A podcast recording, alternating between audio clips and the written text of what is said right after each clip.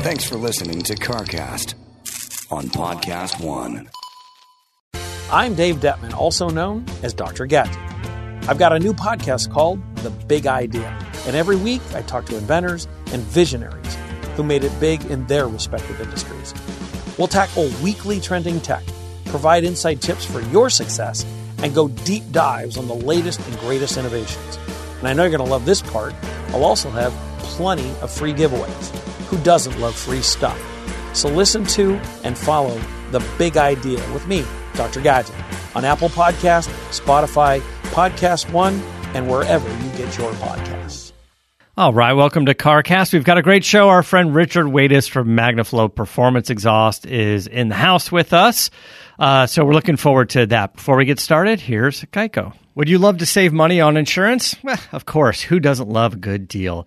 Well, when it comes to great rates on insurance for everything, Geico can help. Insurance for your car, truck, motorcycle, boat, RV, even homeowners, condo, and renters coverage.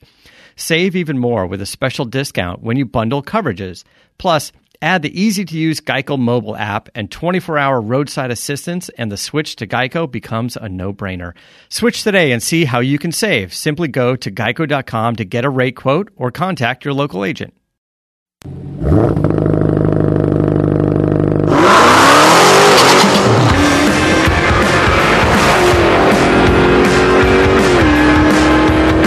Hello, welcome to CarCast. I'm Matt, the moderator, DeAndre, here with Bill Goldberg.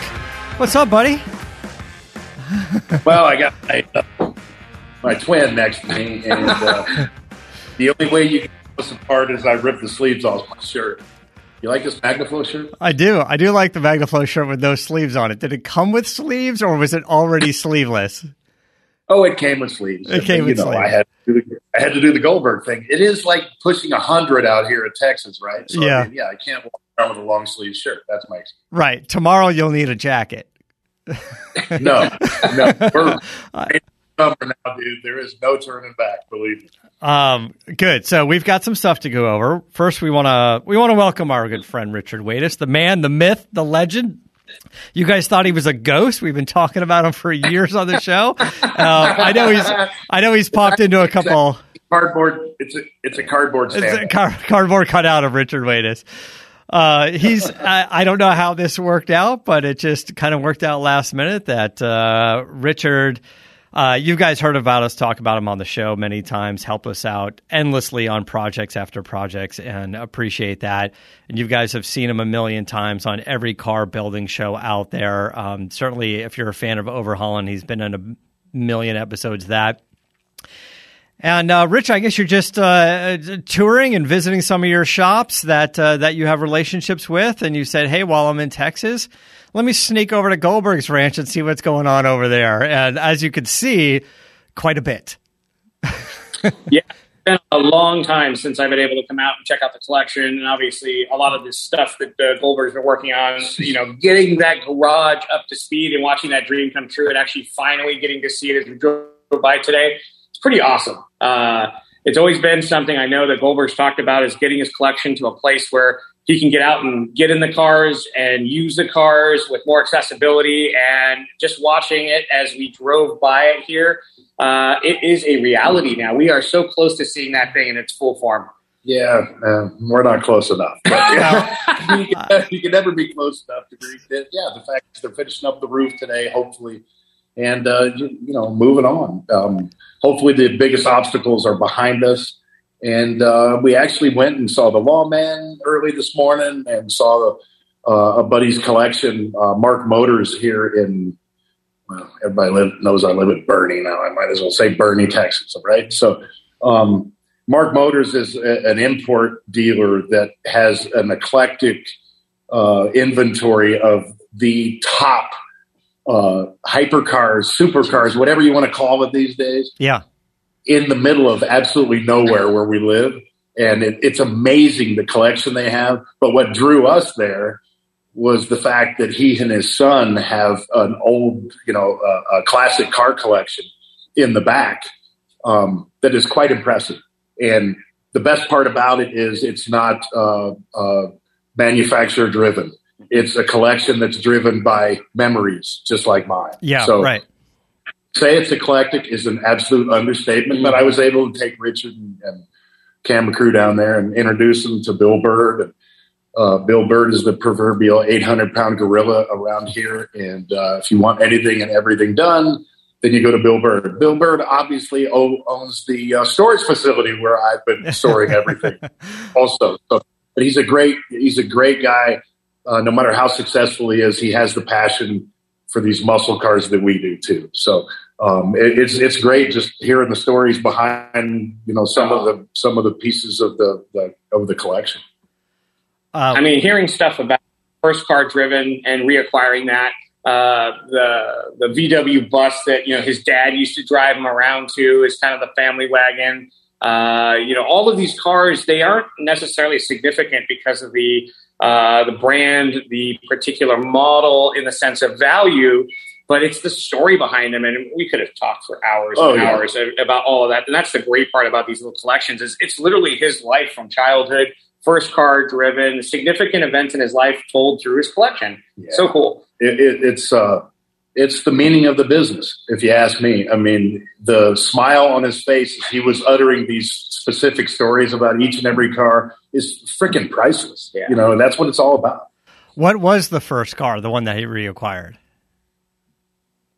So he had this Granada, which was the first car he learned to drive on. And it was funny because, you know, he's in the business of selling cars, and we find this unrestored. It is not the exact car. It's just the same type of car that he had, color, everything else. Mm-hmm. And it's parked in the corner with a do not sell or not for sale sign on it. And I'm scratching my head. Me and Bill are walking through the collection, and we go, there's got to be a story behind this because it doesn't match anything there. No.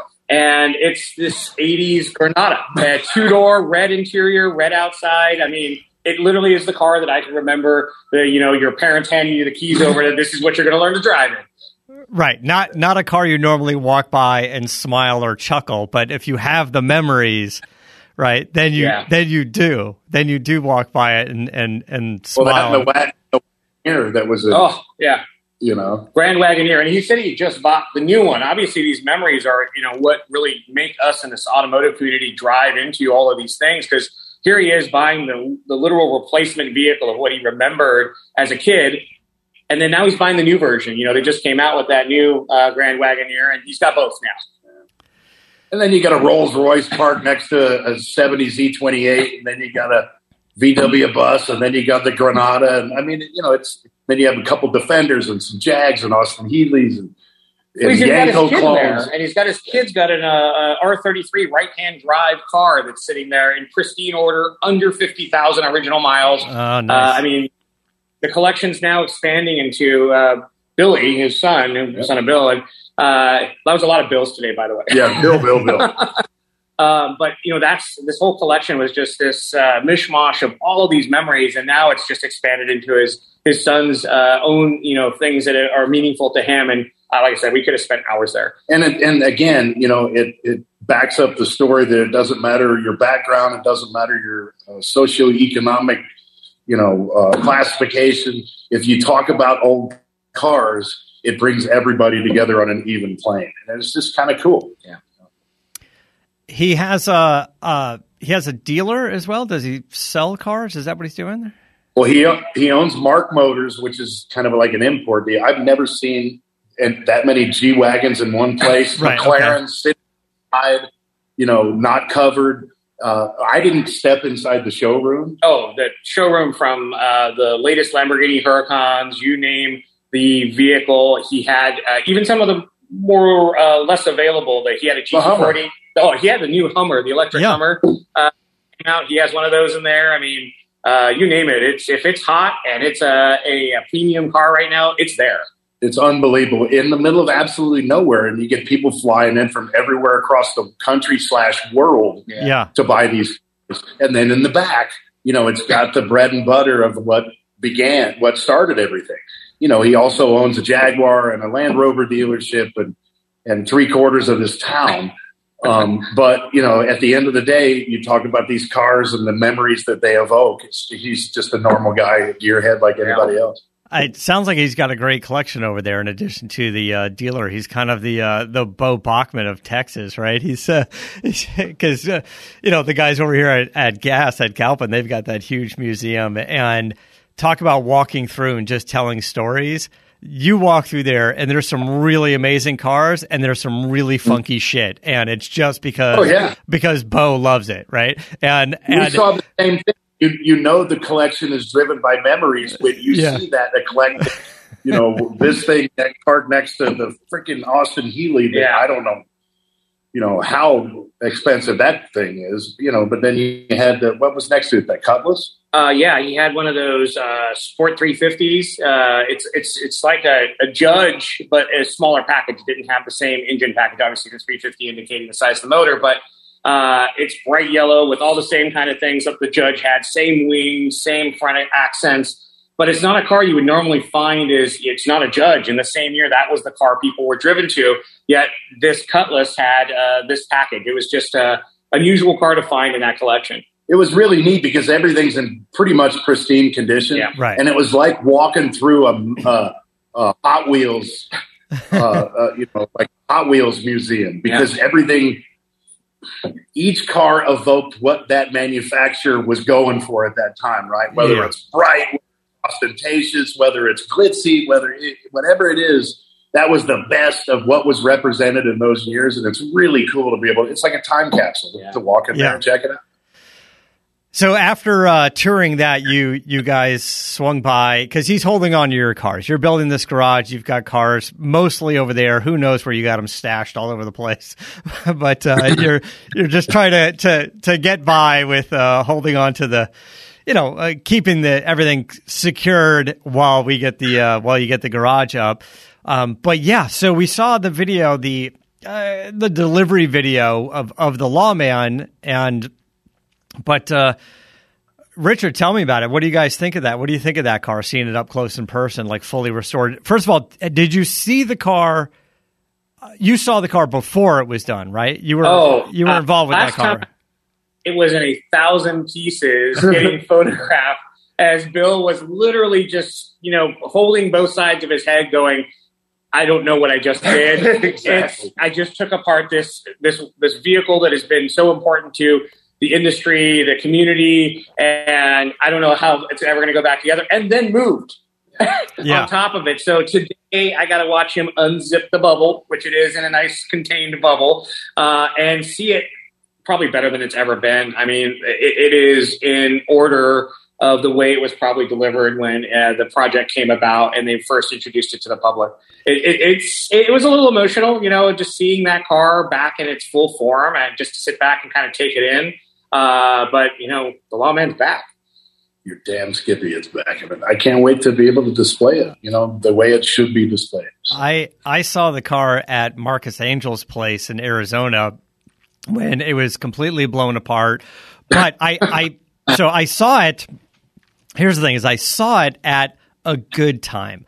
I saw it after a bunch of the paint had been done on the panel. So he had, you know, like the unibody had paint on it, and then the doors and the fenders were separate. It didn't have any of the hand painting or the, you know, any of the logos and stuff on it. And the engine was pretty much built at that point. So when I saw it, you got to kind of, you didn't see it in its really kind of battered form, you know, with no paint down and stuff. Like at this point when I saw it, it was more during the assembly process, which is, for lack of a better term, it's like a very pretty part of the build, right? It's the most beautiful part of the build. When you have all the pieces done, everything's been inventoried and things have been coated and powder coated and painted and all the little, you know, original marker bits and notes are all been, you know, retained and restored back. So I saw that portion of it, but I was looking at it going, you got a lot of work to do. And that was years ago. It feels like it was a minute ago, but I was like, I was just in Arizona and I must have saw it there, but I keep forgetting this 2 years of pandemic in between where we didn't really do much of anything. So it must have been, let's see, we've been doing this version of CarCast, you and I think was 4 years in March. It was probably after the first year. So maybe 3 years ago. About 3 years. Yeah, about 3 years ago to do that project. Yeah. Like, God almighty. It really just feels like we were just talking to him about it, and he was telling us the story of flying and getting cylinder heads and putting them into the overhead compartment on the plane going, shit, I hope that thing doesn't fall down and kill us. It's a pretty heavy cylinder heads. Oh, my God. Well, that's good. We love that car. That car's exciting. And to get the garage in order, like you said, the I assume most of the walls are getting up. And the roof is done. And did your stairs arrive yet? No, stairs haven't arrived yet. But we need the clean footprint to finish everything inside prior to the stairs being installed. But you know, in 2 weeks the garage doors will be shipped, and things are really coming into place, man. Now it's an exciting time. That kind of likening it to the lawmen getting back together.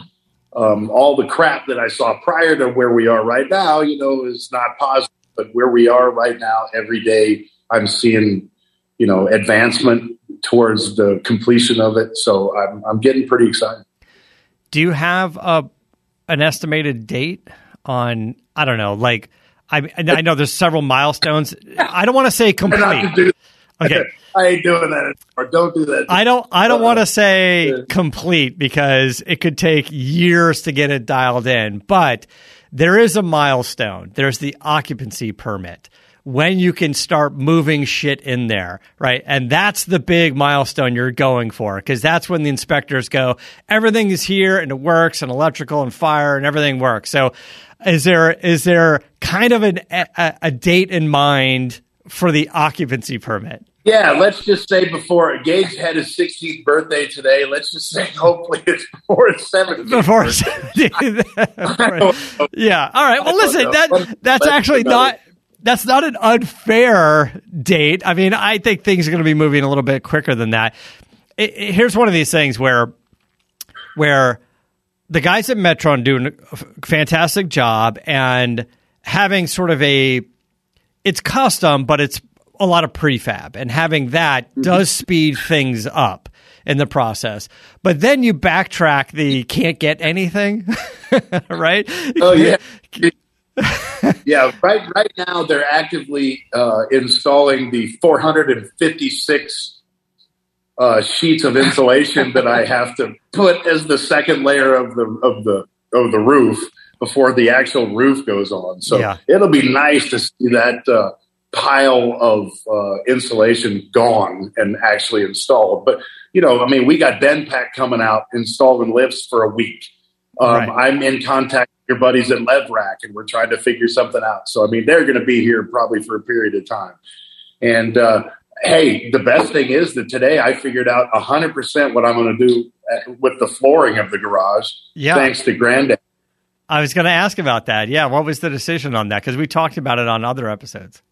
Well, you know, it's going to be exposed concrete, and I'm going to put a clear on it, but I have a little surprise that I was thinking of, but I didn't think it was realistic. I thought it'd be cool, but not nearly as cool as it was presented to me by Richard here about whose building was it? So it's Monster Energy. When they built their facility out in just outside of Corona in California, one of their things they did as a grand opening was they brought in all of their drift and moto and whatnot to come into the building in this party, and they let everybody do burnouts through the entire building, and they preserved all of that in the clear coat.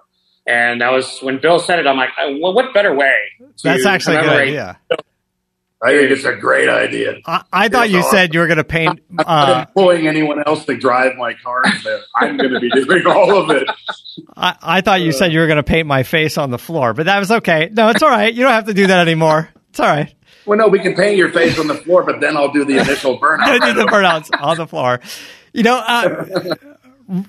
You know, Richard, it's actually a good idea because when we were at the Goodwood Hill Climb, the year that you went with us, Bill, was that the Porsche event? That wasn't the 70th Porsche, right? I don't remember because we went out when we brought the 935.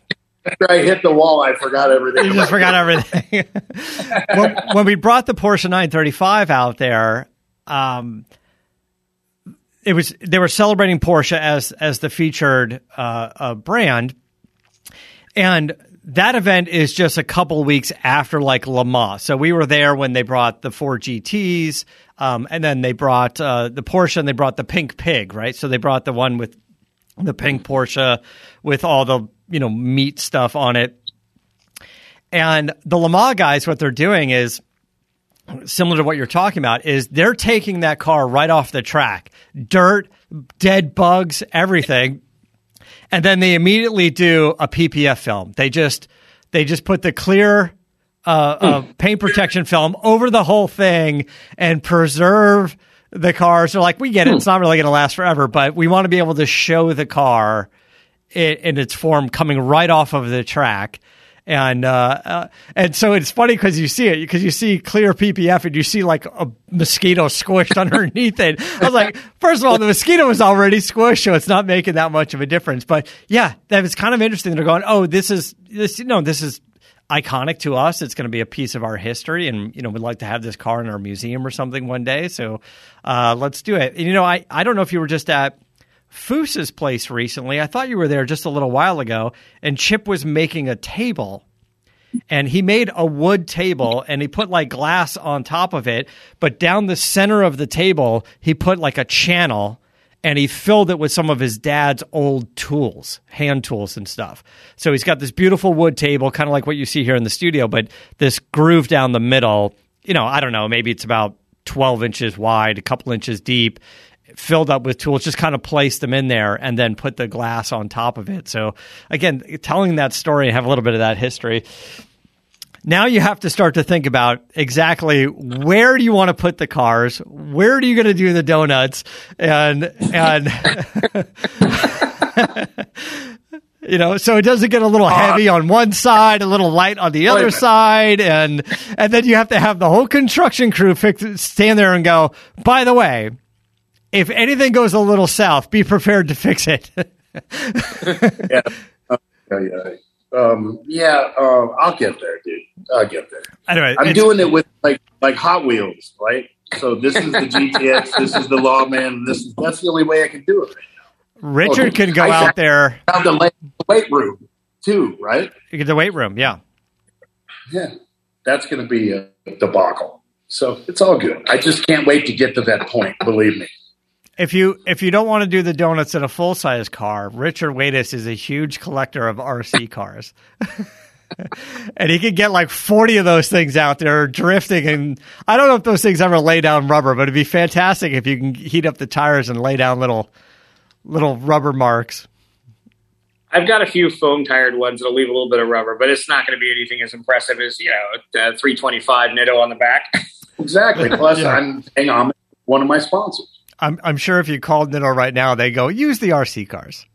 Yeah, right now. Yeah. Speaking of RC cars, how many would you say you have? That is such a bad question. I've got three here you can take with you. He's got a room full. Running or yeah. No.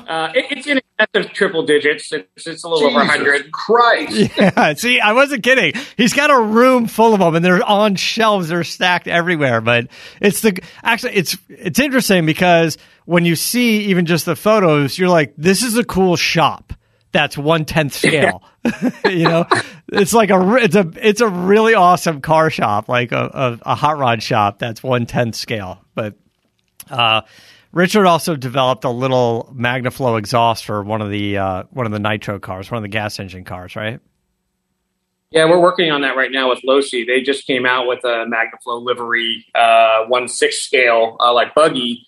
And one of the cool things we want to do as a promo is I want to build a exhaust that, gives you all the proper features, but looks like our product. So not only will it be Magnaflow liveried, but it will have a scale exhaust muffler on it that actually functions. So it'll be a kind of a cool project. And how do you make the muffler so tiny? And what I mean is I get it that it's tiny, but what I'm saying is do you have to just like machine like a billet muffler or something? Because it's not really like a stamped metal, like your your full-size assembly line down here in, you know, Oceanside.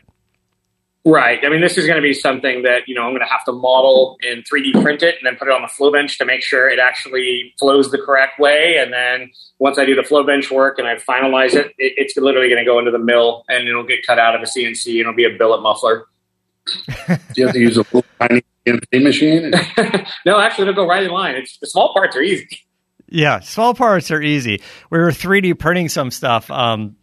I had Chris Brown over. If you know Chris Brown from Brown Auto Design, he was at the Peterson Museum for a long time. He's a car designer, and he's been I forgot the name of the guy, but he's been building cars basically in house for a very, very, very good collector of cars and admirer of hot rods, and he's been doing a bunch of stuff. But on the side, Chris dabbles in a bunch of other products. So just on the Ford Lightning, just trying to dial in a couple little things on that.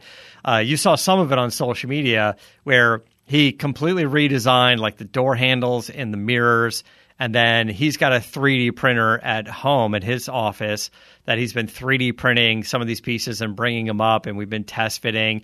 And, you know, the smaller pieces are easy. When we get to the larger pieces, you have to 3D print two sides and kind of, you know, stick them together, glue them together.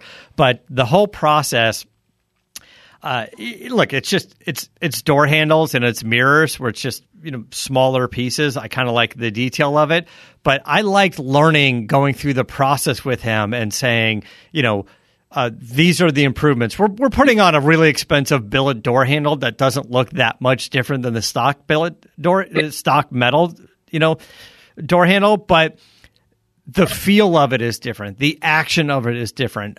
Where when you grab it and, you know, any hard edges have been smoothed out and it's more comfortable and it feels solid, you're like, it really is a wildly different piece, you know, and you think about, man, how much more improved it is over the factory piece. It's just not something that the car companies really thought much about back in just sort of the high volume days of cars, right? Before the huge bailout where, you know, where GM was like, oh, we can make 70 new models. If 8 of them are a hit, that balances us out financially. And then after the, you know, the bailout years ago, they're like, we don't really have the luxury to do that anymore. Like every car has to be pretty good and be pretty sellable, you know, otherwise we need to kill that car. And so now we get to, you know, we get to talk about and see things like aerodynamics, not just styling, but aerodynamics, get into a play. Look, we love Mustangs and Challengers, but, you know, in the muscle car era, we never really cared about the aerodynamics of those cars, and neither did the manufacturers. And now, you know, we're aero testing the wings and stuff on these cars and coming in with downforce, and like, this is supercar shit that we're getting into muscle cars. You know, Land Rover just announced the new Range Rover a little while ago, which Alistair Weaver will come back and tell us about driving. But just a few days ago, they did the Range Rover Sport, which I like that size. I like the V8 engine. Of course, they're going to do the V6 or the straight six and the straight six hybrid. They're going to have a V8 and they're going to have an EV. But picture Range Rover Sport. And now just super flush door handles, very tight gaps, very not a lot of nooks and crannies on the body. Everything's very, very tightly fitted. The lights, the doors, the door handles. They got 0.29 drag coefficient on that SUV by just giving it a very, very smart design and the proper testing. Shit, we never think about it later. You guys just saw a bunch of G-Wagons the other, you know, this morning. Gas wasn't $5 a gallon back then. Yeah, but the G-Wagon was purpose built, not really with the idea of fuel efficiency or aerodynamics or even like sound, just the sound of wind going. That are buying that G-Wagon could care less about the price of gas. That's true. But one of the things we get into, and this isn't really Richard Waitas' topic being an exhaust guy, but what what the car manufacturers noticed when they started getting into EVs, like the Nissan Leaf, for example, was they designed the Leaf, they put it on the road, and they're like, what is all this goddamn noise? And they realized without engine noise, they heard a lot of wind noise, and they had to reshape things like the side mirrors and even the headlights to move wind off, not just to be aerodynamic, but to be quiet, right? So when you get a Range Rover Sport and you're like, oh, it's got a 0.29 drag coefficient, that's cool, doesn't need it. It does when you make it into an EV, right? When you're doing 70 down the freeway with that thing, you don't want it to sound like you're standing in a storm, in a hurricane. So, anyway, kind of interesting stuff. Let's talk a little bit more about what's going on with Magnaflow. What's new with the company? What's going on with Magnaflow? And you can explain a little bit about the process of how Magnaflow gets built, because as much as we all know on this show, the performance exhausts and all the stuff that you guys do, and all the cool cars and movie cars you've worked on, every Fast and Furious movie, Batman movie that's come out, you've worked on all of those cars. But the real bread and butter is replacement catalytic converters. There's a huge operation down there. I've been down there. You've been down there, Bill. Like, you have this awesome R&D facility for the aftermarket exhaust, but it's a blip on the radar of the big business down there, right? Explain a little bit of the Magnaflow structure. So one of the unusual parts about where we sit in the exhaust world is that we're one of the only manufacturers, actually we are the only manufacturer today that does catalytic converters and performance exhaust. And as a family-owned company that is made in the USA, it's a very unique place to be because the two markets don't always coordinate. And actually, me and Bill were just talking about this earlier. But the two actually work, hand in hand in some cases, and then when one goes down, the other goes up, especially in the times when you're talking about, performance being a little bit of a crunch right now. The number of cars that are coming off the lots that are high performance is down over historical numbers, but the number of cars, period, that are being operated on the road, we're seeing longer lifespans of vehicles, people using them longer, restoring older vehicles. And as we see that, obviously, the catalytic converter business continues to grow because we're still, albeit not seeing the number of new cars being sold, the number of old cars that are actually going out of use is not as high as it used to be. So our primary business of catalytic converters is what gives us a lot of these economies of scales that allow us to play in the world of high performance. And really, as you guys have seen, our product line has expanded tremendously in the last 5 years into becoming more specifically geared towards lifestyles of high-performance automotive enthusiasts, incorporating carbon fiber, different steels and metals for aesthetics, broadening the span of how exhaust is used on cars with our X-Mod, so you can change out modules to pick out the sound levels you want, incorporating some of our NDT or no-drone technology. All of those stems from the fact that what really pays the bills is the fact that everybody has to drive a car to get to work. And for the most part, even if you're driving a hybrid, you've got to have a catalytic converter. And that's really where, the world of cars, it seems to be going, whether it's in the high-performance world or in the daily driver. You take a Prius, well, guess what? It's got a gas motor as a generator. You go into the supercar world, and guess what? They have a gas motor supplemented by front drive with electric, because you get the best of both worlds when you can combine both those technologies. And really, we're in a very unique position in that we build both sides. And for the most part, the exciting part of what we do is that we help keep high-powered cars on the road because we are investing in technologies that allow us to have Hellcat red-eye power and still be street clean. I mean, that was something you go back and you look at the cars of the 1960s and 1970s, you didn't get mile-per-gallon estimates because you were sub-10 miles per gallon. That just was that's what cars were. They consumed a lot of fuel. Nowadays, to make sure that the cars are running correctly, you have to put a lot of technology into reverse engineering how the engine management systems work. It's not just as easy as just dumping something on and hoping for the best. Changing back pressure, flow rates, and how the O2 sensors read is all a part of the system. And to be honest, it's a lot easier to make high-performance parts than it really is to develop cats. And you guys have been to the facility and you walk by our ECT facility where they're doing all the cat development. You have guys in lab coats, and, they're out there putting precious metals in there, which, we all know that market. We're watching people, snag them off the bottom of cars because those metals are so expensive and they are such a big part of what makes the cat work. And that's the interesting part, the science part of it all. But really, that is what Magnaflow is today. Is we're trying to service all aspects of exhaust, and whether it's something that you're looking to replace, increase performance, or maintain the emissions compliance, we want to be the one-stop shop for that. So to do that, we made a tremendous investment into having a sophisticated R&D center, keeping all the cost controls in line, getting our supply chain right, and the only way we can do that is being made in the USA. So that's something that we've really prided ourselves in, but it's really the only way that we can continue to offer the best product to the market. Let me ask you about catalytic converters. Why is everybody stealing them? Well, is it really the materials that it's made with, or are they just reselling them and going, hey, here's a used CRV, catalytic converter? Like, where are they going? Chris is in the studio going, yeah, his shit was stolen. Yeah, it was. So they bring in recycle centers. Yeah, what's going on? You get money from the metals, but in Long Beach, they had this like event the other day where you get to bring your car into the police station and they etch a license plate number in it and everything for free, just so they're all marked. Okay, yeah. What's your thoughts?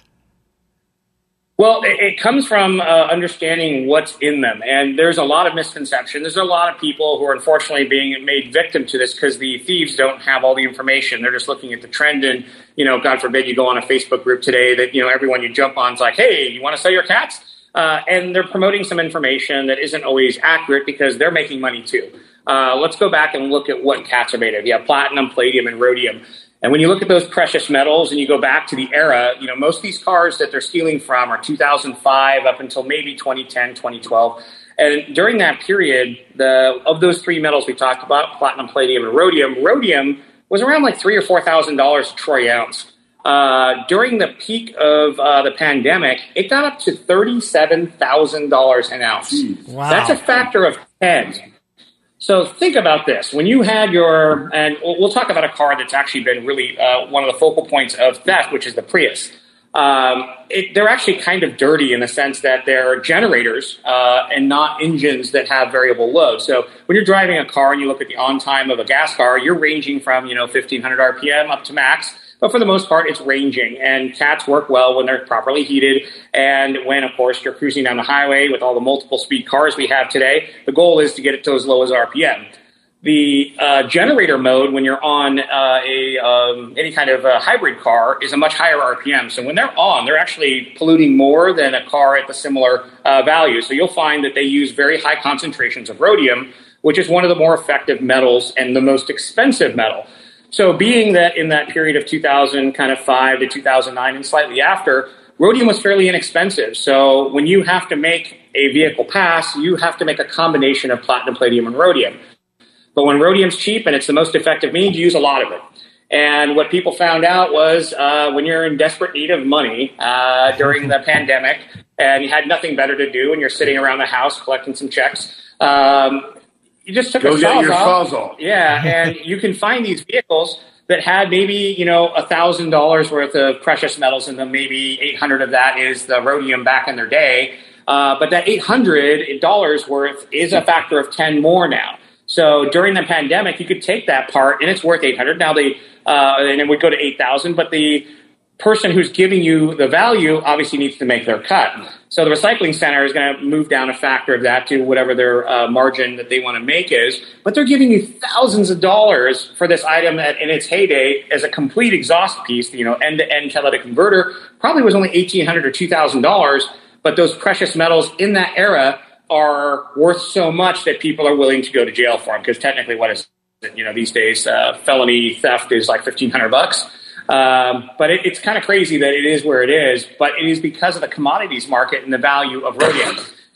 That being said, rhodium has fallen down to about $17,000 or $18,000 now. It's still a tremendous amount more, which is why the theft is so recurring. But the bad part is people don't understand that the OEMs made the change too, is rhodium started to increase in value after the 2010 mark. The OEMs stopped using it, but people still say, oh, well, it's a Prius. So they'll go out to a 2020 Prius and try to rip it off.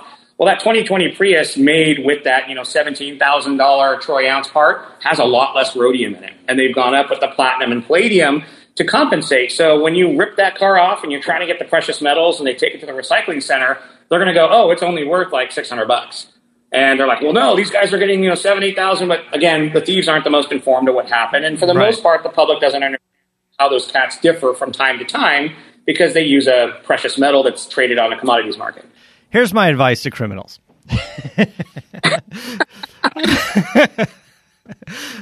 First of all, if you're going to go after a Prius, go for the oldest Prius you can get. And second of all, the catalytic converters are worth more than the car itself. So do us all a favor. Just steal the whole fucking car. Steal the whole car. Because if you cut off the cat, you'll leave us just irritated and pissed off. If you steal the car, we got insurance on it. So just take the whole fucking car and scrap it and do what you want with the catalytic converter. But stop fucking around with the cats by themselves. Just take their car. All right. Right? Yes. Well, it's pretty crazy. When you look at what the damage gets done, though, it's never that easy because especially with some of these the hybrids, they run the cooling system through it. So they're cutting the cooling lines. The radiators are draining out because they have to preheat these cats before they work. So they use engine heat.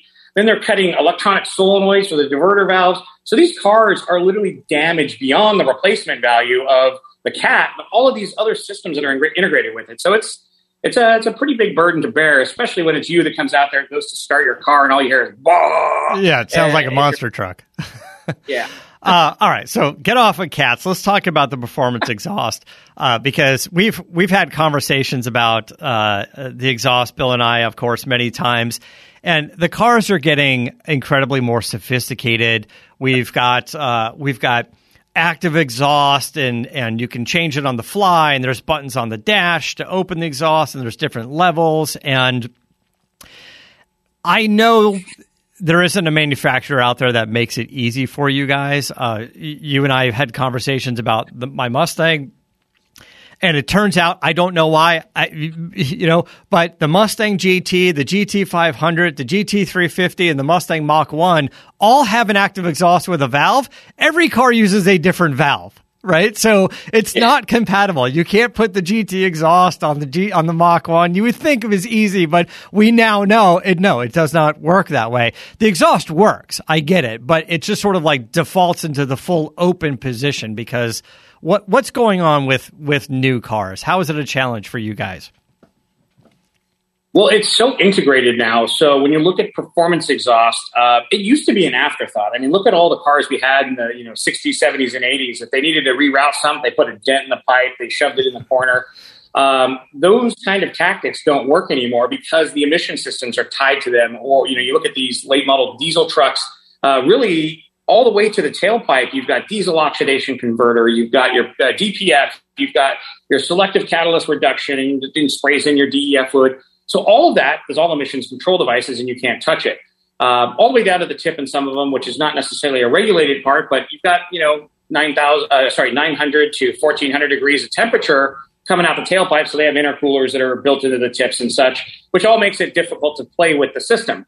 Kind of in the performance gas market, it's the same thing. Like you said on your vehicle, not only is it physical differentiation, the diameter of the pipe of the GT500 versus the GT30 versus the GT, there's all changes. The rear fascia, albeit the same chassis, the bumpers are all different. So the exit points are different, which sometimes mandates that the valves be in different positions. But even the valve architecture, the way the computer interfaces it through which actuator is different. So there isn't a silver bullet to kind of satisfy all of it. I mean, we have to do all the interdynamic stuff to get the flow rate up and make sure that we make high performance. But at the same time, we still have to make it happy so you're not getting a check engine light.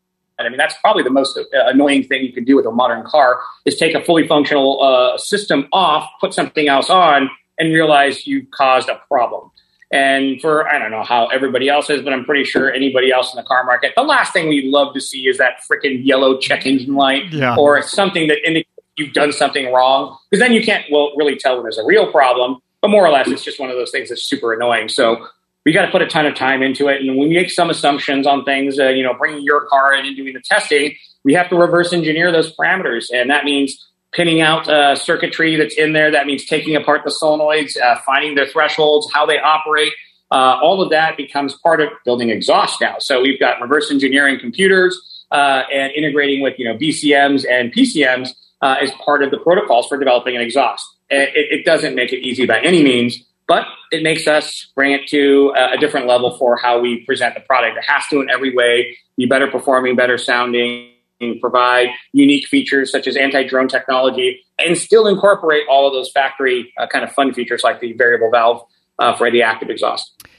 You know, even let's say add to that, I was you and I had a conversation. I've been following a bunch of the videos when you guys were developing the exhaust for the C8 Corvette, and a lot of thermal testing on the C8 Corvette. You didn't want to install an aftermarket exhaust and have it melt the back of the car because the exhaust is so packed into the back of that car where the engine is, right? So now you have to start to do, I guess you guys were doing a lot of thermal testing?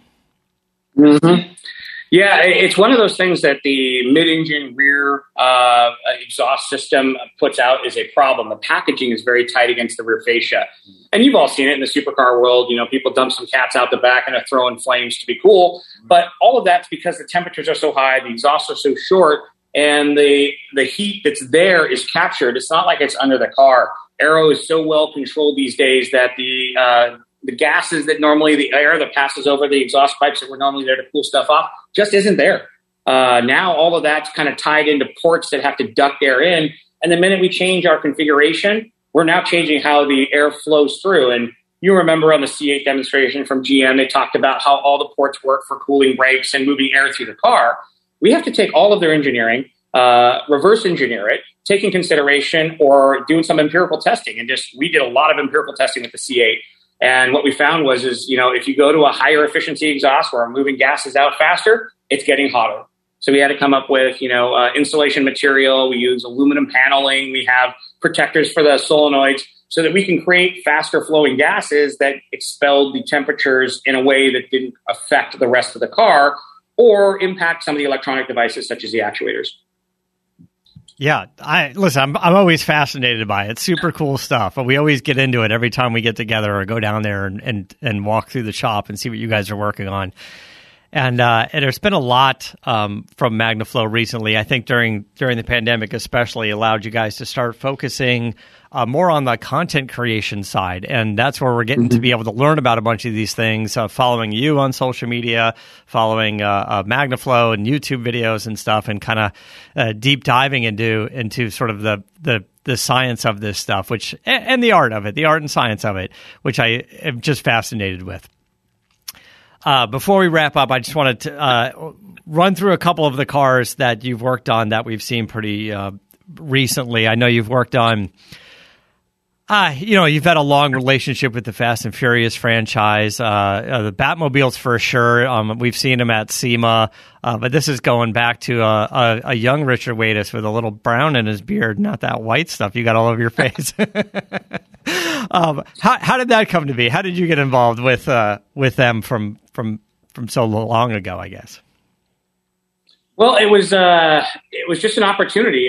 We had a marketing director at that time was Craig Lieberman, who really kind of put us into the JDM market. That was really his goal. And when that opportunity came out, he was a technical consultant for the Fast and Furious in the first generation, and where he made the introductions to, you know, how to participate in these films. And from the top level, my job was then to go back in and figure out how we can really bring the brand and the product in. And I got to meet the guys from the transport department. Everybody knows who Dennis McCarthy is over there. You know, he built some of the coolest cars that have to do some of the craziest stunts. And then he's got to build, you know, 6 of them in 4 weeks. He's got these crazy deadlines, and he needs, you know, manufacturers and talented people to kind of make stuff come together in these short timelines. And fortunately, inside of Magnaflow and the ownership there, they've put me in an alignment that I can go out and satisfy those needs for these clients. And in return, we've got to participate in like everything from Fast and Furious 2 up until today. To which 2 weeks ago, I was working on some of the Fast 10 vehicles that were being shipped out to various places across the world. Those are very international films. And it's kind of funny, whether you love or hate the series, there's so much car stuff behind them. And really, we have to think on our toes. And that's one of the reasons why we get to participate in that world is, you know, they come to us and say, hey, we've got, you know, 6 vehicles that need to do this, this, and that. We have the vehicle has all the safety equipment because it's got to flip over, can't catch fire, so it's got a fire-safe fuel cell. We got to route stuff this way. So sometimes we're making facade pieces. Other times we're making real parts. And even now, it's like so much of the cars that they're working with are the sounds are emulated or redubbed in. We've got things like trucks with Russian arms on them that we got to make these, AMG SUVs silent so that they don't interrupt the sound of the vehicle they're recording. So we're working with support team. We're working with the actual cars. But it's just a matter of, can we as a company provide the part, but also can we satisfy that service part of it? And that's really where I think our opportunity with the different companies that have to build these cars was made is they need a person who can, on the fly, basically build a part, fabricate, make the decision whether or not the company is willing to make the investment of the parts, and then at the same time try to create the content side to tell the story after the fact, because we'll get a small logo here and there, but the movie obviously isn't about the branding. And in a lot of cases, the Batmobile, you'd never know that there was Magnaflow in it until you peel the layers back, and that's where we get to do our storytelling, and I've got to capture all of those elements to retell those stories. How many of the cars do you go down and personally make the exhaust for? For the most part, in any of the cars that are on there, I have to build a prototype and bring it back. And then I have to use our mass production capabilities and the team back at the shop to refine. Sometimes I'm 3D printing tips. Sometimes it's I've got to bend parts that I can't bend at a certain bend angle. So I've got to bring it back. And I just got to take a mock-up. We got to scan it. And then we got to take all of our capabilities to 3D render something, build a temporary fixture, build it x5, and then bring it back and install it the next week. So it's a process, and it all starts with the prototype, which usually is my hands under a car. This is the unique part of Magnaflow that I love about the company and I love about you is we deal with marketing people all the time, and they're fantastic, and they always help us out on all of our project cars. But there are a few of them out there that are super nerdy engineers and fabricators. So I know the guys at Warner Brothers and stuff or Universal are going, hey, we should get Richard from Magnaflow to help us out with this Batmobile, this car, because most guys will go, hey, whatever you need, we'll send you the parts. You want some mufflers? You want some tubing? You go and do it. But Richard goes out there and builds the goddamn stuff on those cars, and then they either reproduce or you send them more stuff. But they get a fabricator as part of the deal. When you're representing a company and it has your name on it, why not send the best? I was down there, I want to say 15, 16. I brought the red Mustang down there, mm-hmm. and we were rolling it out. And I think your car was up on the lift getting stuff done at the same time. We were bringing both cars to SEMA, or the truck was there. Maybe the truck was there too. I don't know. But no, it was a and the black Challenger, the manual. Yeah, so we had that shop filled up at the time. But all right, guys, I appreciate it. Let's see, are we missing anything else? We're kind of running out of time, but where else we got going on? If not, just tell us where are we going next. Yeah, where's he going next? So we started down in Houston and working with just all the builders that we have throughout Texas. I went down and visited Bill Carlton over at Extensive. We're going to be stopping off in Austin to go talk to Joe and Amanda over at Martin Brothers, who we've been supporting for a long time. And I'm going to be up there chit-chatting with Richard Rawlings up at Gas Monkey Garage, hopefully by the end of the week. So pretty full schedule. Tell Dennis how good the lawman looks. Oh, for sure. You guys definitely check out Magnaflow's website. Check out Magnaflow.com. Check him out on YouTube as well. You'll see the great videos. But you'll also want to follow Richard Waitas on Instagram. His account is Oxidizer, but it's OXIDIZR. So it's OXIDIZR. So follow him or just search for Richard Waitas. You'll find him up there. And if you're into overlanding, that's the big product line that they've been pushing the past couple of years. So they got the whole overlanding series, which we can get into it another time. But you guys are looking for a little bit better performance exhaust, but you want that shit tucked up tight underneath your truck so you don't bang it on the rocks. That's something that they put a big emphasis on in the past couple of years, especially. So look for that stuff as well. Anything you can possibly imagine has with an exhaust on it, Magnaflow makes it for. I know they got new Jeeps and TRXs and every Mustang and Bronco. Broncos are already out there. I don't know. Does Gage already got it, Magnaflow exhaust on his Bronco? It's probably yes, sir.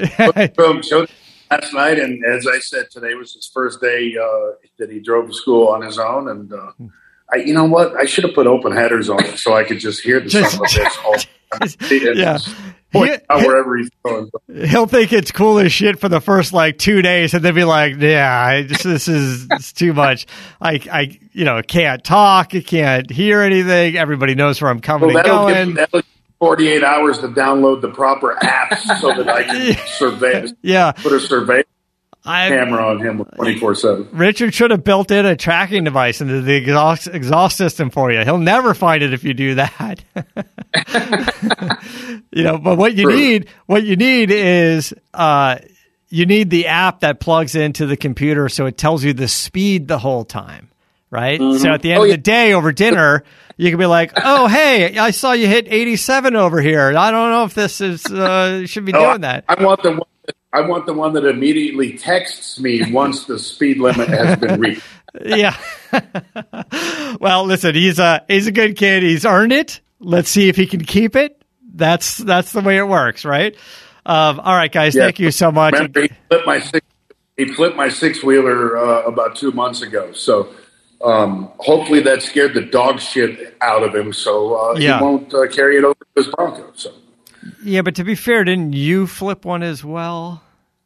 I flip many, but I'm also I've had my license for a couple of years. So. It's a lot of do what I say, not what I do over there. Bingo. It's a lot of that. Richard, enjoy your time over there. I'm sure as you rolled into the place, it was like Jurassic Park, animals running across in front of the house. And zebras. Yeah, there's the zebras, the kangaroos, and Rufus is probably shitting on the Porsche right now. I just happy wife, happy life.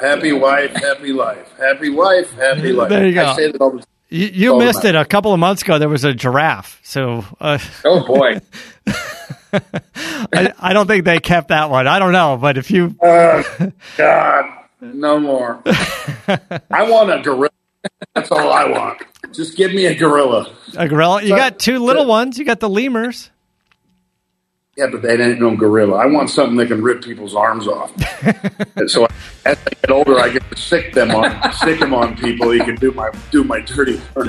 You can teach them Muay Thai. I'm just going to teach him the spear and the jackhammer. That's all we need. That's it. That's all he needs. All right, guys. Thanks so much. Always a great time. Richard, have a good time out there. We'll see you when you're back in town. Until next time, keep the air in the spare and the bag in the wheel. For the latest updates and call-in times, follow the show on Facebook, Twitter, and Instagram at CarCast Show. If you'd like to write in, fill out the form on CarCastShow.com. And don't forget to give us a nice rating on iTunes. CarCast is a Corolla Digital production and is produced by Chris Loxamana. For more information, visit CarCastShow.com.